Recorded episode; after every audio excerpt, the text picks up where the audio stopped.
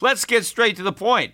You want to grow your portfolio to deal with the rising cost of inflation, to pay off your debt or your mortgage, pretty much anything standing in the way of you and financial freedom, right? Well, with Yahoo Finance, you can get access to the news, data, and tools that you need in order to help you reach that financial freedom. And when it comes to your financial future, you think you've done it all. You've saved, you've researched, you've invested all that you can. And now you need to take those investments to the next level by using what every financial great uses Yahoo Finance. For more than 25 years, Yahoo Finance has been the brand behind every great investor. They're the number one finance destination, producing a holistic look at the financial news cycle, including breaking news, original perspectives, analyst ratings, independent research, customizable charts, and so much more. For comprehensive financial news and analysis, visit the brand behind every great investor, yahoofinance.com, the number one financial destination. That's yahoofinance.com. What's the easiest choice you can make?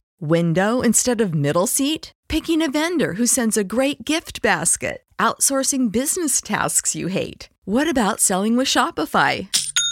Whether you're selling a little or a lot, Shopify helps you do your thing, however you cha-ching. Shopify is the global commerce platform that helps you sell at every stage of your business. From the launch your online shop stage to the first real life store stage, all the way to the did we just hit a million orders stage. Shopify's there to help you grow. Whether you're selling scented soap or offering outdoor outfits, Shopify helps you sell. Wherever and whatever you're selling, Shopify's got you covered. Sign up for a $1 per month trial period at shopify.com slash try. Go to shopify.com slash try now to grow your business, no matter what stage you're in. Shopify.com slash try. The Peter Schiff Show. Well, hi ho, silver seems to be the rallying cry for the day. You know, the last podcast that I recorded, I talked about the breakout in silver, and I actually regretted the fact that I didn't get a chance to talk about silver during my CNBC interview. I had meant to say something about it, but it slipped my mind. But on the last podcast, I mentioned how strong silver had been looking, and it held up extremely well in the gold sell off of the prior few days. And sure enough, we have a big breakout again today. Silver, now I'm recording this uh, a little before one o'clock in the Eastern time zone here on Tuesday.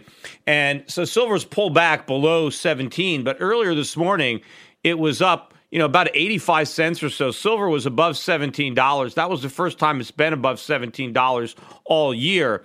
As I'm recording right now, it's at 1688 so it's only up 68 cents gold's up 2150 right now back at 1254 but gold's still well below the highs i mean gold needs to rally about 30 bucks to get back to its high for this move but silver made a new high today and i mentioned on the last podcast that i thought the strength in silver uh, was a good uh, a leading indicator for both gold and silver. And I talked about all these guys that had been shorting silver. That had been a popular trade when the gold to silver ratio was breaking down against silver.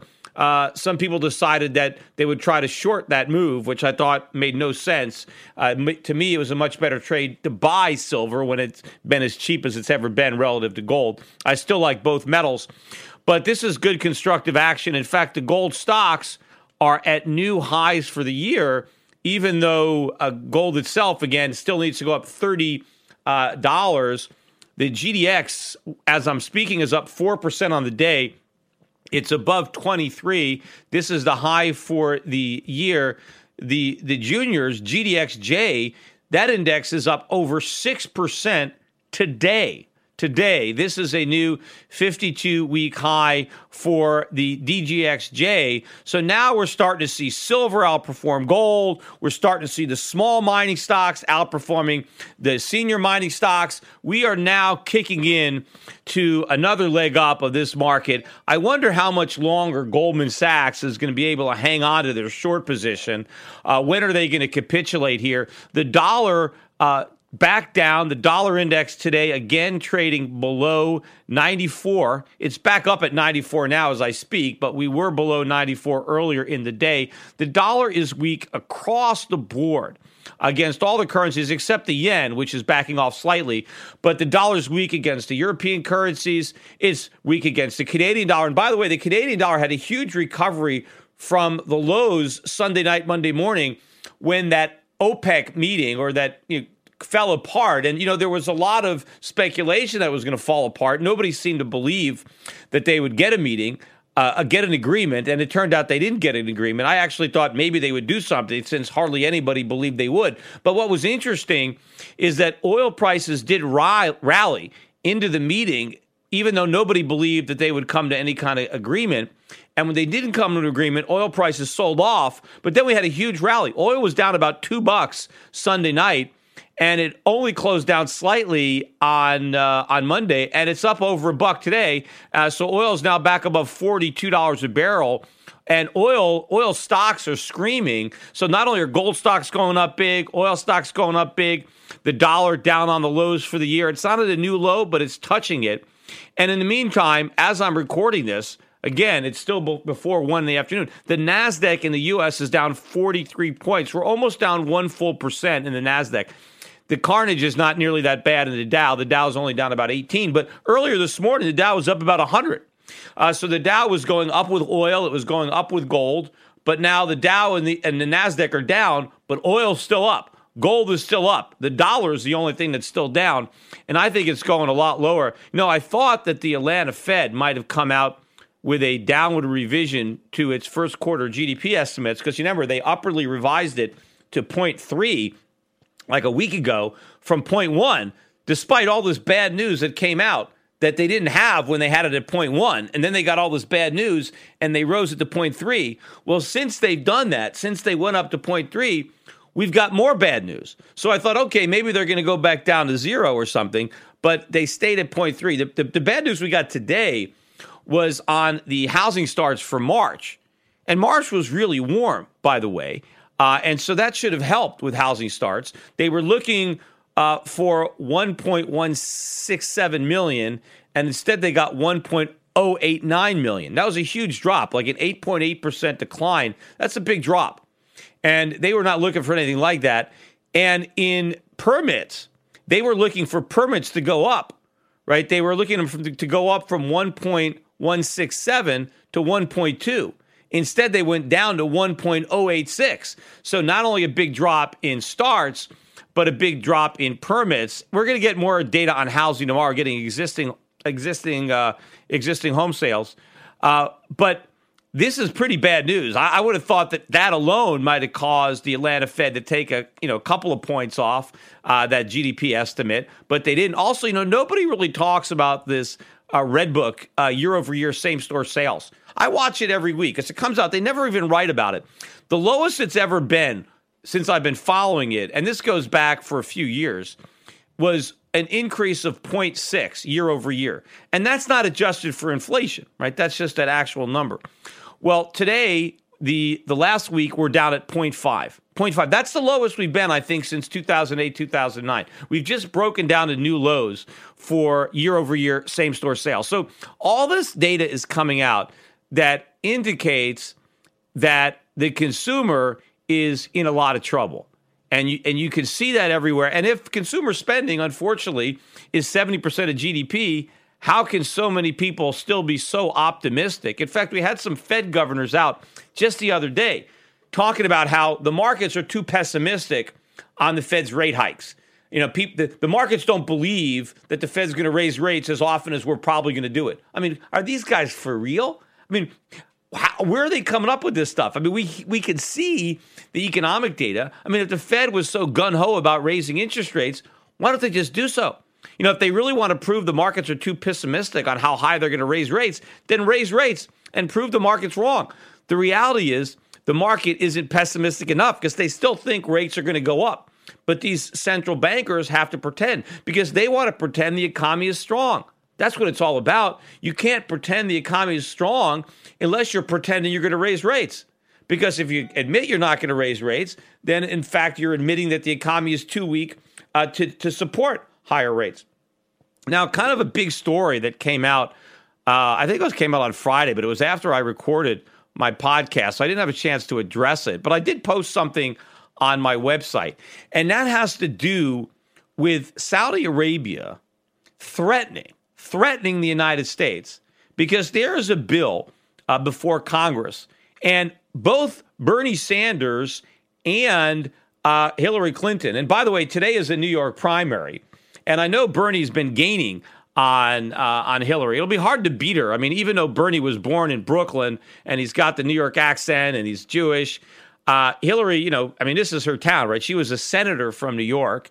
Uh, and so it's almost like her home state, even though they're, you know, she's from Arkansas, but she's kind of adopted New York. And, you know, she's such, she's so buddy buddy uh, with everybody on Wall Street. And by the way, you know, I, I, the, the refusal of Hillary Clinton to release those transcripts of her speeches, where she was paid upwards of a quarter of a million dollars a pop, right, to give a speech to give speeches to companies like Goldman Sachs.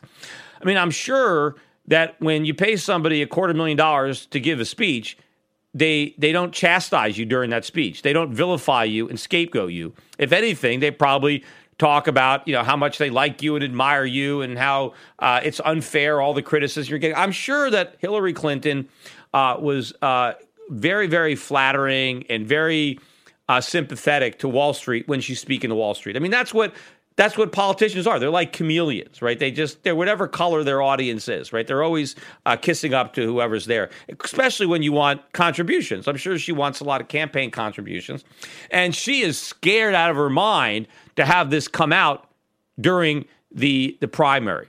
See, if it comes out during the general election, it's no big deal.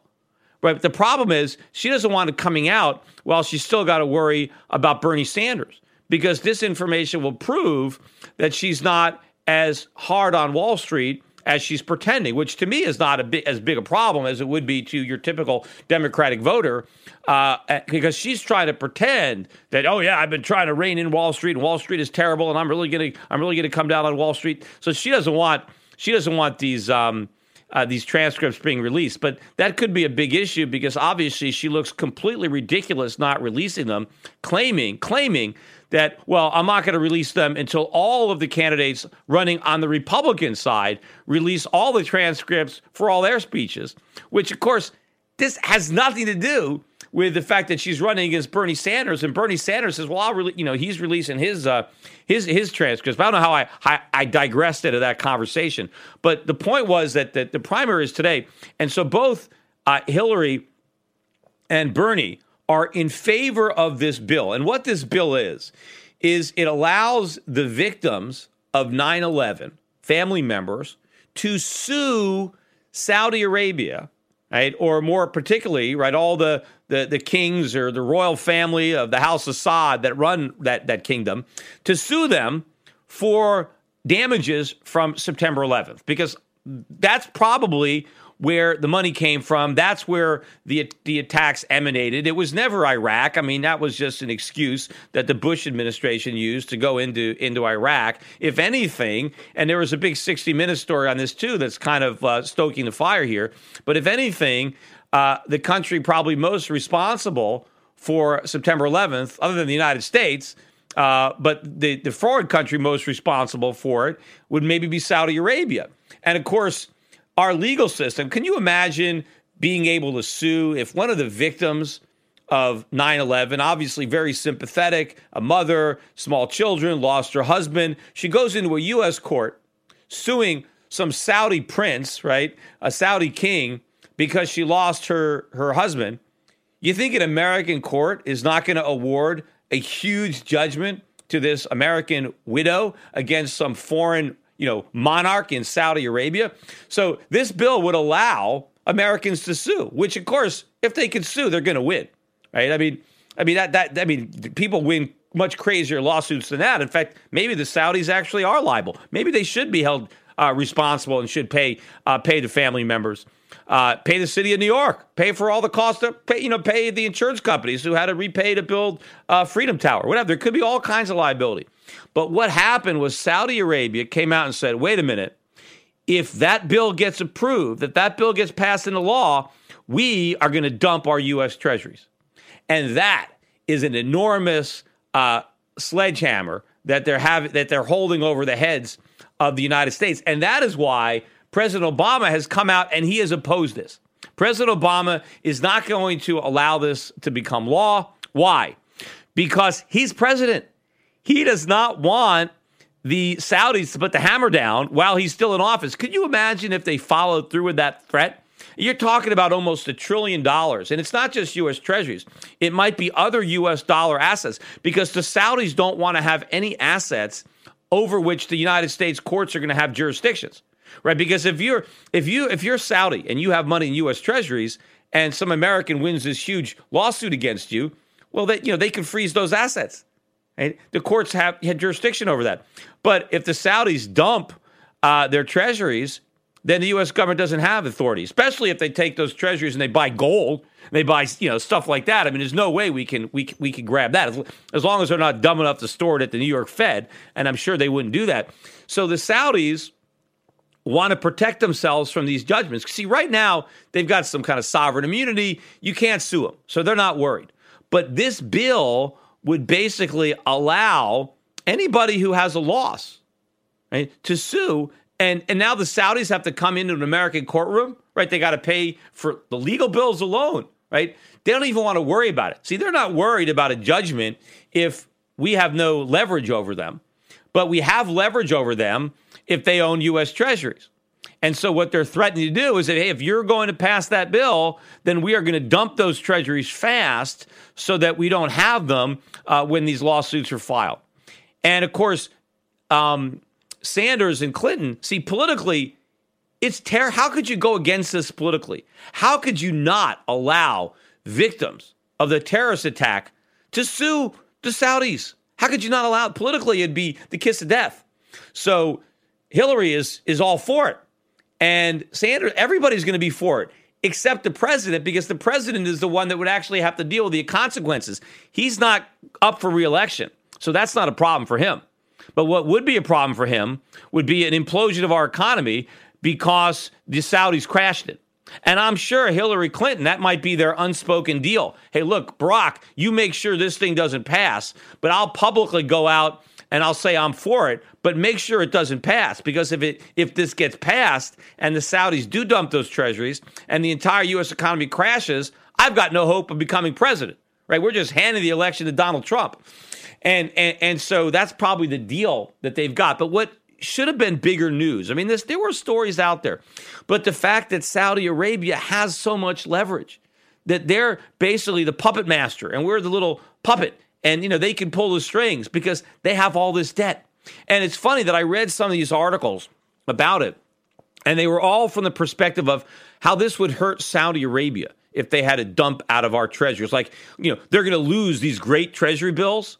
You know, it, the best thing that can happen to Saudi Arabia is that they dump U.S. treasuries. They should dump U.S. treasuries regardless of whether or not we pass this bill. They're not benefiting by holding those treasuries. We're benefiting by the fact that we're we're holding those treasuries. Now you can argue that the quid pro quo here is they hold our treasuries and we use our military to protect their kingdom uh, from their enemies. I mean, so in a way, you know, we're selling our military power, which that I don't object to. I just would rather have it done above board. I mean, that's one of the other things that Donald Trump says that I agree with. He says that we should be invoicing uh, Europe or Japan or Saudi Arabia for the cost of protecting them. And I 100% agree. We should be invoicing them. And if they don't want to pay for it, we should pull out the troops. If they want the protection, they should pay for it. But I don't like it being done, you know, in these secret ways that well, we'll own your treasury bonds and you know you you uh, you promise uh, uh to protect us.